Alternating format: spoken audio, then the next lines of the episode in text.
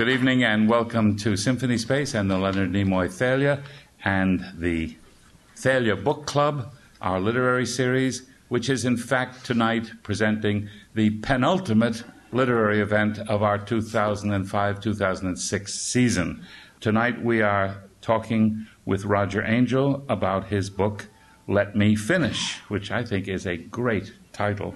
Um, Roger Angell is a longtime friend of Symphony Space. We were discussing in the dressing room how many times Roger's been here on stage. He has hosted selected shorts.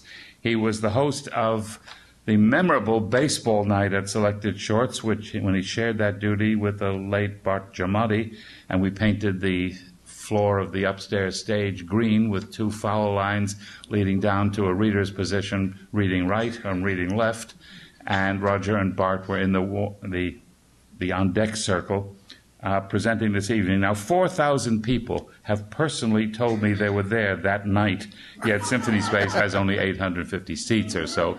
But the night lives on in legend. Roger began contributing to The New Yorker in 1944 and joined the staff as a fiction writer in 1956. He's the author of two collections of short stories and humor, as well as many wonderful baseball books.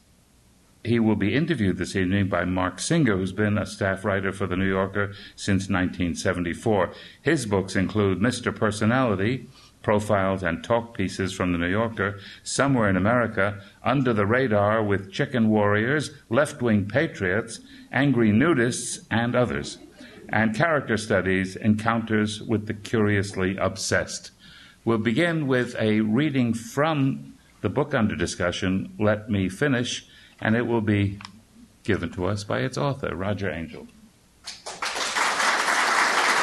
Thank you.